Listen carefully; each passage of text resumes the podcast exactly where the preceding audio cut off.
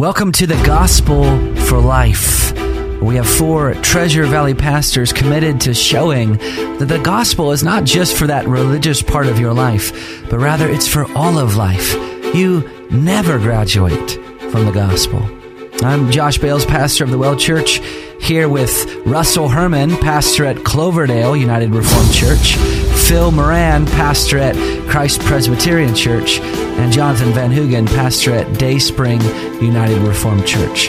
Now, if you'd like to find out more about us or catch past broadcasts or get information about our annual conference, you can find us at reformationboise.com.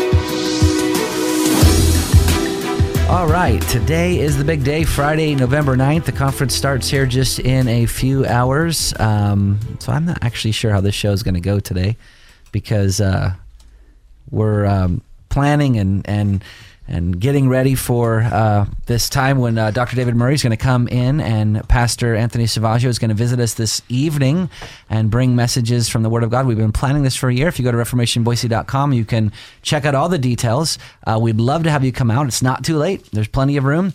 Um, now, one of the we're going to try to entice you one last time to come to the conference tonight and one of the special things about christian conferences is that it allows Christians from different churches to come together for fellowship and worship and to hear the Word of God. And that doesn't happen on a regular basis. Phil, you had mentioned either yesterday or the day before uh, your trick question that you asked uh, your congregation, right? Yeah. How many churches are there in the Treasure Valley? There's one. Right. There is one church of Jesus Christ, and uh, everybody who belongs to Christ is a member of it. And we we don't uh, get very many chances to uh, live that out in a in a tangible, visible way. But coming together in a conference like this, we do, and uh, we come together as believers, not as uh, members of my my church or my particular tradition or my particular denomination, but we're one in Christ, and this is a great way to celebrate it and and uh, offer praise uh, to our Lord together and to hear the Word together. So and it's just weird how God can use these to form friendships that affect and change you. I mean, my parents or my wife's parents go to the Ligonier Conference down in Orlando every year, and and through that they've met couples from different states, different places that they wouldn't have met. They actually ended up in a friendship with a couple from um, Michigan. Now actually stay with them in a house when they go down and this guy was involved in a prison ministry called Crossroads Prison Ministries. And as a result, my father in law ended up in Crossroads Prison Ministry, all because of the fact that they went to conferences, made a friendship that they would not have made in any other way. And it changed them. Um, uh-huh. and and brought them into different ministries and and so I, I, this is part of what Phil's talking about. This just brings us into contact with the greater church, mm-hmm. um, and that's and, Im- that's important too. The the greater church. I read some statistics that said that 50 to 58 percent of our churches have fewer than 100 people in them, and uh, only and about half are have an attendance of less than 80. You know, only 10 percent of the churches in the United States have an attendance of over 350. So when you go to, it's nice to go to a conference like this where you are gathering the church right. the, the, one church from all over the valley, mm-hmm. and and experiencing the fellowship of, of believers that you don't see on the typical Sunday morning in your church. Yeah, and, and this, I would I would especially encourage and uh, well we welcome uh, young people to come to the conference, uh, teenagers, uh, and please encourage teenagers in your family and in your church to come. Uh, I remember when I was a when I was a teenager, going to Christian conferences was kind of an eye opener to me because I realized that we weren't weird. Yeah, we're I, peculiar, know, but not we, weird. We were peculiar, but not yes. we are peculiar we were people, and especially I want to jump in, people, but yes. I won't. thank you, thank you for resisting, uh, Russ. I appreciate that. But no, uh, very seriously, uh, and it, this also applies to adults, but I, I, think it can be especially a gift to young people to discover uh, the wider Christian community, and and that uh, there's a bunch of us, and uh, we're we're not weird, we're not odd, and it's okay to be serious about your faith as a teenager. Amen. Mm-hmm. That's right. Yeah. So in the Old Testament, um, I, I, I don't know if a lot of people consider this, but God had required the, the people of Israel to, to travel to Jerusalem to make a pilgrimage a couple, three times a year. Um, for example, the Feast of Booths and Passover. And uh, it, it's, it's easy, it's very easy to kind of miss what was happening at these, these festivals. Certainly, they were very holy festivals, but they were, and I mean this with, with, with all honor and no disrespect, they were kind of parties, weren't they? Is, do you th- Jonathan, do you think that's Yeah. an overstatement to say that they were holy parties? No, in fact, there's actually instruction on what would take place. You know, you were to, you know, you had you had feasts, you drank your your beverage, you enjoyed uh, fellowship with one another. Uh, you think about even uh, when you, we have one account of Jesus in his youth, and his parents have gone up to Jerusalem. And they're in such a large group of people that they've lost their son, and and they have to return to find him. You know, as he's uh, uh, he's he's actually absorbing even more than what he was getting uh, when he was there for the days with the, them. He's he's uh, uh, discussing uh, things with the the chief priests and the rabbis there. But uh, the whole thing is it was designed for that fellowship. Yeah. Hmm. Leviticus 23 talks about it and says, The Lord spoke to Moses, saying, Speak to the people of Israel and say to them, These are the appointed feasts of the Lord that you shall proclaim as holy convocations. They are appointed feasts.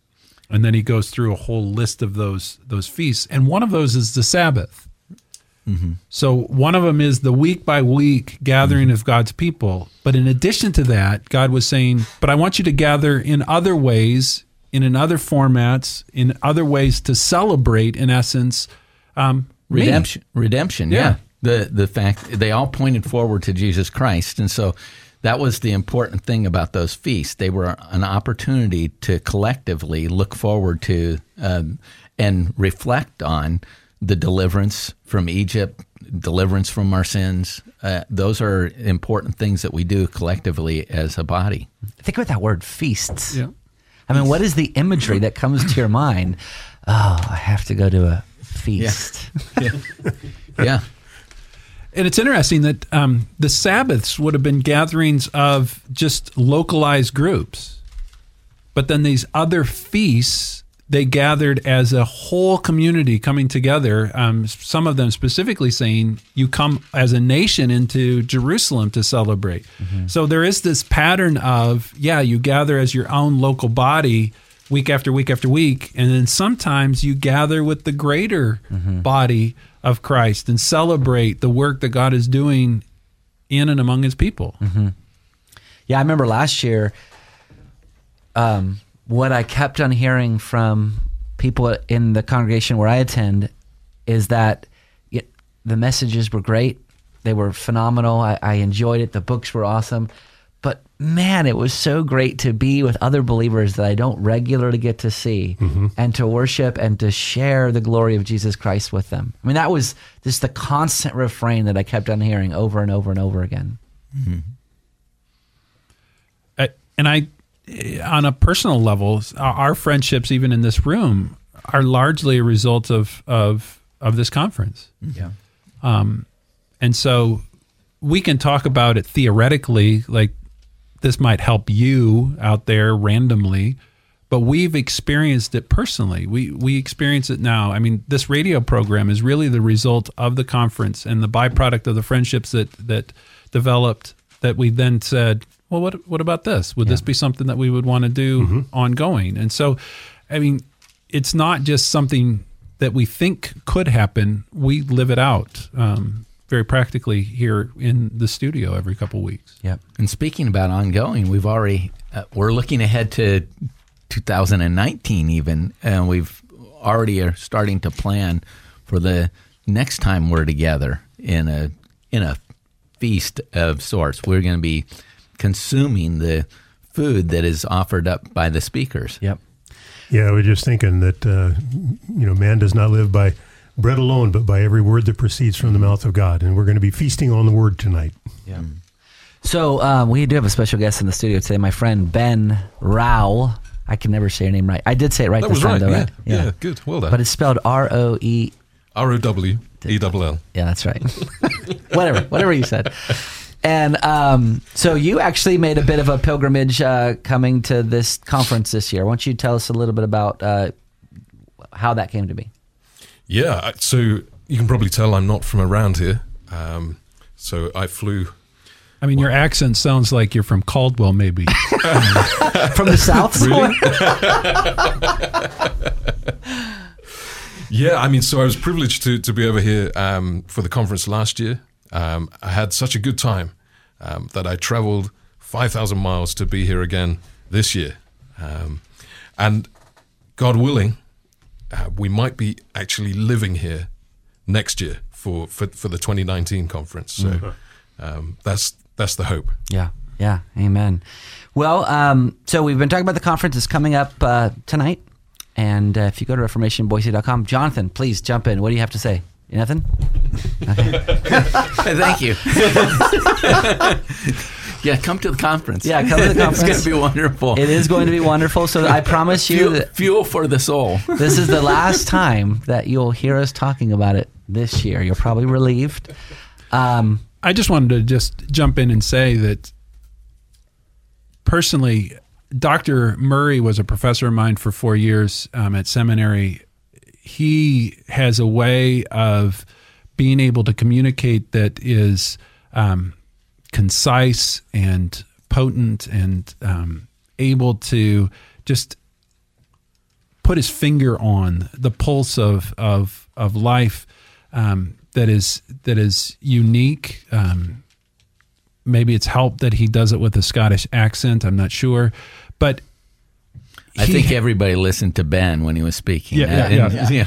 A different accent is always good. so he has this heart for people and I, I know anthony Selvaggio through my brother and sister-in-law who attended his church for two years and they found him to be such a, a, a nourishing and pastoral and nurturing man of god that they came to love and embrace more profoundly the truths of god's word so I, just from my own personal experience, I'm, I'm just recommending two men that I know are godly. I, I know are thoroughly uh, engrossed in the Word of God, that they they believe and live out the truths that they're going to proclaim, um, and they've done so over 25 years of ministry of peace, and and they've done it faithfully and have written about it, and and and so I, I think you will benefit um, from this celebration that we will have together as a whole group of just diverse people.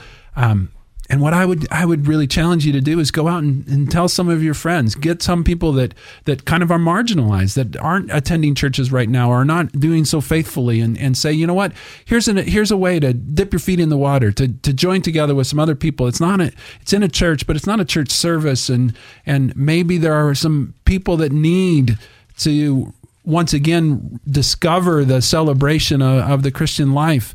Um, and maybe it's people that are discouraged right now that, that are in, in a spiritual funk and, and, and they need um, to be nourished again from the word of God. Um, so I think sometimes we look at it an individual, this is good for me, but look outside and say, who might this be an opportunity that, that they need something like this in their life and, and church isn't what they're going to maybe come to. Okay, so this is coming tonight, reformationboise.com. That's reformationboise.com.